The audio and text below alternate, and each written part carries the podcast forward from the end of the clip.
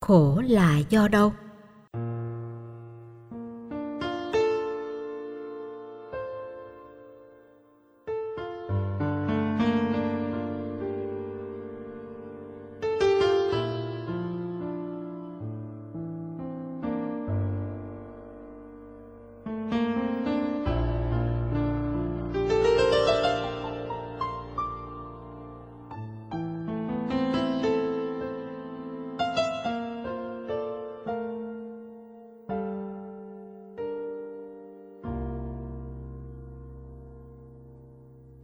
Đến đây, chúng ta có lẽ đều phải xác nhận rằng cảm xúc chi phối rất lớn đến cuộc sống của con người. Trừ khi bản thân tập được thiền định để hiểu về vô thường mà buông xả. Và tôi có thể khẳng định thêm với quý vị rằng chúng ta khổ đau chủ yếu nằm ở cảm xúc của tình và tưởng. Những người đặt nặng về phương diện tình, tưởng thì cảm xúc, tình yêu và tình cảm rất lớn họ xem tình có giá trị hạnh phúc tột đỉnh. Nếu mất tình thì mất đi tất cả. Trong tình huống như vậy, dòng cảm xúc được dâng trào dữ dội. Khi chúng ta bám víu vào sự thăng trầm của dòng cảm xúc này, sự khổ đau sẽ không rời khỏi bản tâm được. Nhà thơ hàng mặc tử có lần đã thốt lên rằng, người đi một nửa hồn tôi mất một nửa hồn kia bỗng dại khờ. Dưới cái nhìn của nhà thơ thì cả bầu trời hạnh phúc, ý nghĩa cuộc đời và giá trị cuộc sống đều nằm trên điểm tựa tình yêu.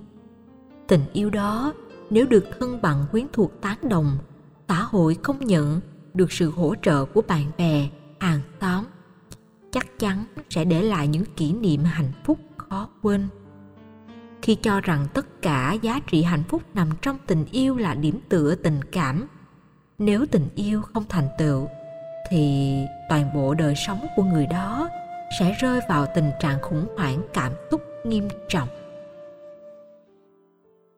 Sự đổ vỡ tình yêu của ông bắt nguồn từ sự khác biệt về tôn giáo giữa hai người.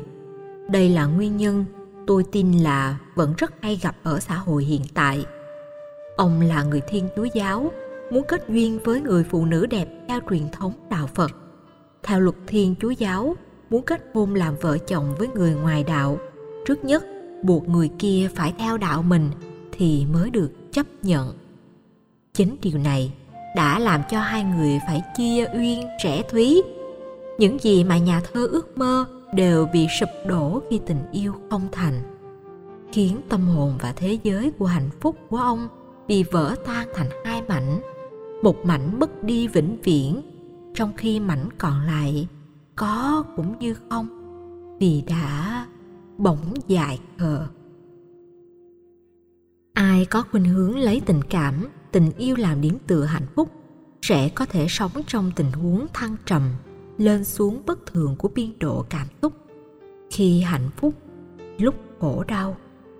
Để chuyển hóa cảm xúc thiên lệch trong tình huống này, nhà phật khuyên nên chuyển tâm đến các điểm tựa tinh thần khác, như tình cha mẹ và con cái, anh chị em, xóm chiền, quan hệ đối tác giữa người thân để tách ly cảm xúc thất tình vốn có thể làm cho nhiều người mất phương hướng.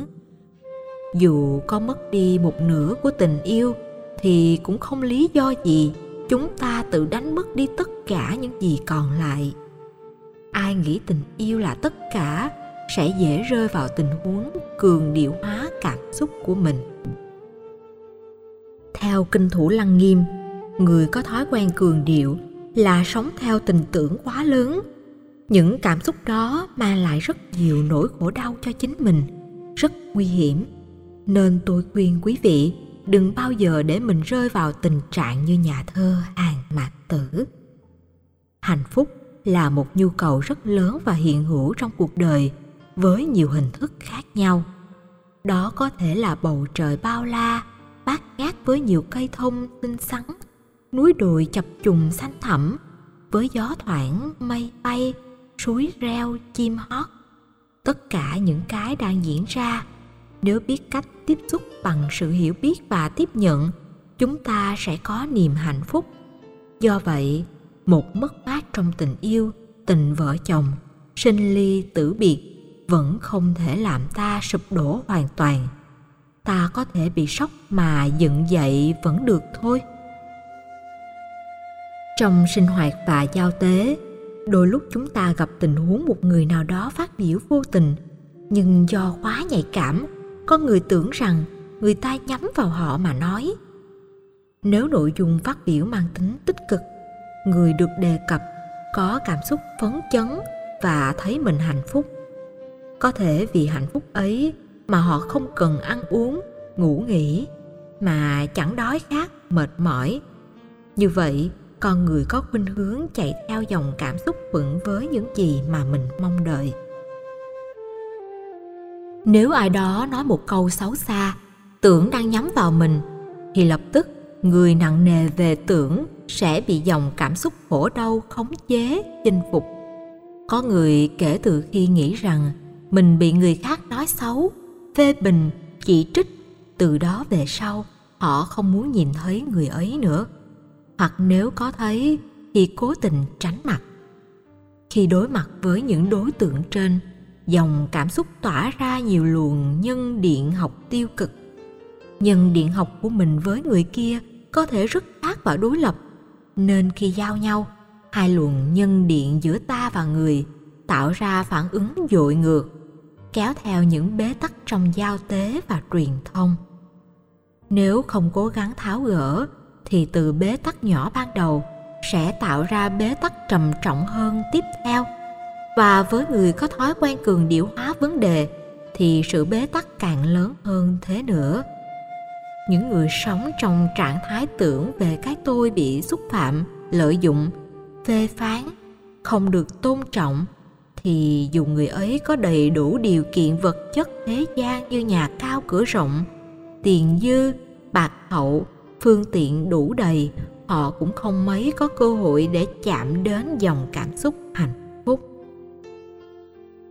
Lý do là mỗi khi bị mũi tên của cảm xúc khổ đau ghim vào cơ thể, họ không thể rút mũi tên ra mà cứ khổ đau, buồn thảm, than thân, trách phận rồi mặc cảm tự ti, nên cơ hội tiếp cận với những giá trị tích cực khác không còn nữa.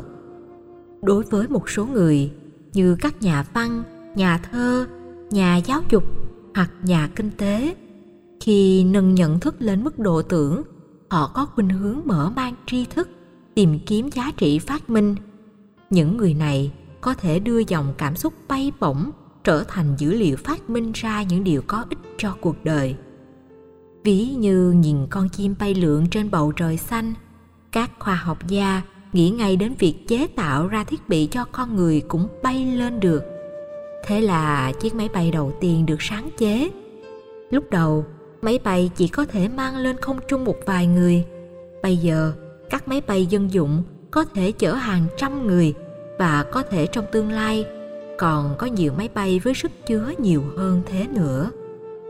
Nói cách khác biết vận dụng nhận thức dựa trên tưởng, đời sống con người được cải thiện và ngày càng tốt đẹp hơn. Tưởng dựa trên bản ngã và lòng vị kỷ sẽ làm cho đời sống con người trở nên nghèo nàn và vô vị.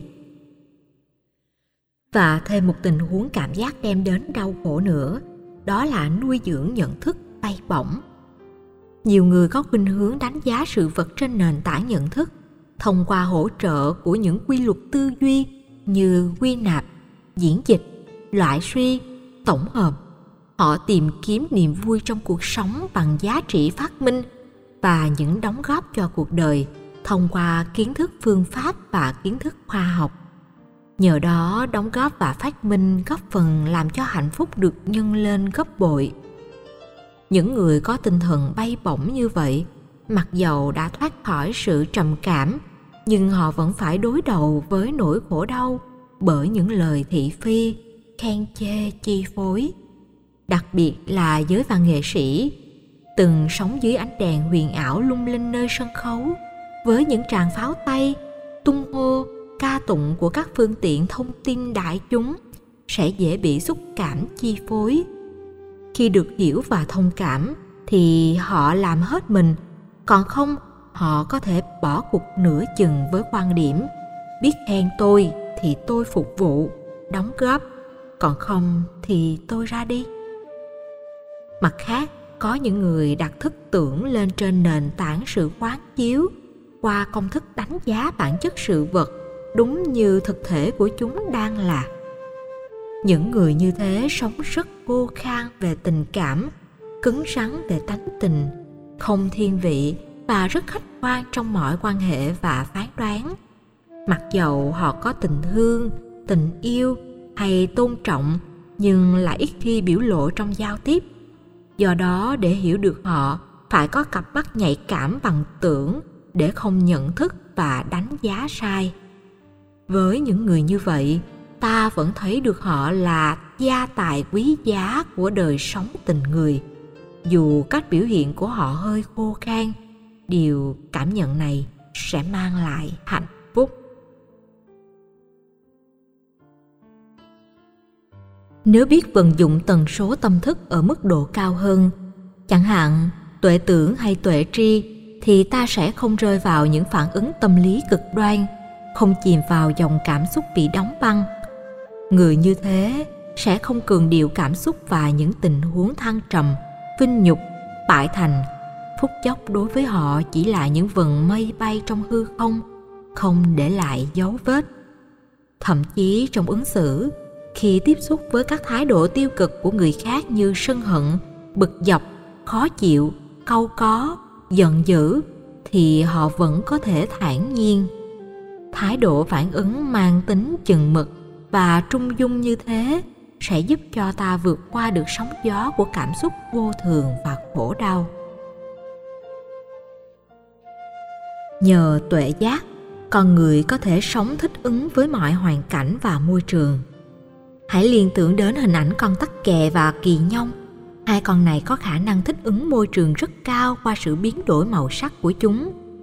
Nếu bò trên tảng đá màu xám, thì da của chúng sẽ có màu xám hoặc tương tự còn nếu nó bò trên thảm cỏ xanh, thì da của chúng sẽ chuyển sang màu xanh. Cứ như vậy, tùy theo sắc màu của môi trường mà nó đang hiện hữu, đổi màu cho phù hợp để tự tạo ra sự an ninh. Mục đích đổi màu của chúng là tránh bị kẻ thù phát hiện và tấn công. Phải biết vận dụng khả năng ứng xử mang tính tùy duyên để không bị khổ lụy trong các hoàn cảnh trái ngang hòa đồng cùng hoàn cảnh bằng thái độ sống chung với ngang trái mà không bị hoàn cảnh chinh phục, không bị bắn rơi bằng mũi tên đau khổ, chính là nghệ thuật và con đường của hạnh phúc. Nếu trong hoàn cảnh trái ngang, biết tạo được niềm vui và hạnh phúc làm cho con người trở thành một bậc trí. Đức phật đã lấy hình ảnh hoa sen làm ví dụ. Bùn nhơ nước động là môi trường sống của một số loài cá, côn trùng, thủy tộc, hôi tanh, nhưng hoa sen sinh ra trưởng thành. Chẳng những hoa sen không bị bùn làm mất giá trị, mà trái lại, nó còn tận dụng môi trường này tự làm cho lá xanh, hoa đẹp ngào ngạt hương thơm. Học hỏi cung cách của loài sen. Nếu biết chế ngự dòng cảm xúc tiêu cực khổ đau của mình trong các nghịch cảnh. Nỗ lực chuyển hóa cảm xúc sẽ giúp ta có được cuộc sống tốt lành, an lạc. Chuyển hóa cảm xúc sẽ giúp ta trở thành một a sen xinh đẹp, thơm tho giữa cuộc đời, dù lắm lúc khổ đau. Quan niệm về sự thích ứng trước nghịch cảnh giống như hình ảnh của con tắc kè thích ứng với môi trường hiện hữu, giúp cho chúng ta sống một cách hài hòa với nghịch cảnh để từ đó tận dụng lợi thế của nghịch cảnh, huấn luyện bản thân. Làm được như vậy, chắc chắn rằng cuộc sống không bao giờ bị khổ đau chi phối, vì dòng cảm xúc sẽ không còn dịp để cường điệu. Khi đó, vui cũng không vui quá mức và buồn cũng chẳng buồn thêm. Đừng để tình và tưởng đưa mình vào vũng lầy của khổ đau không lối thoát.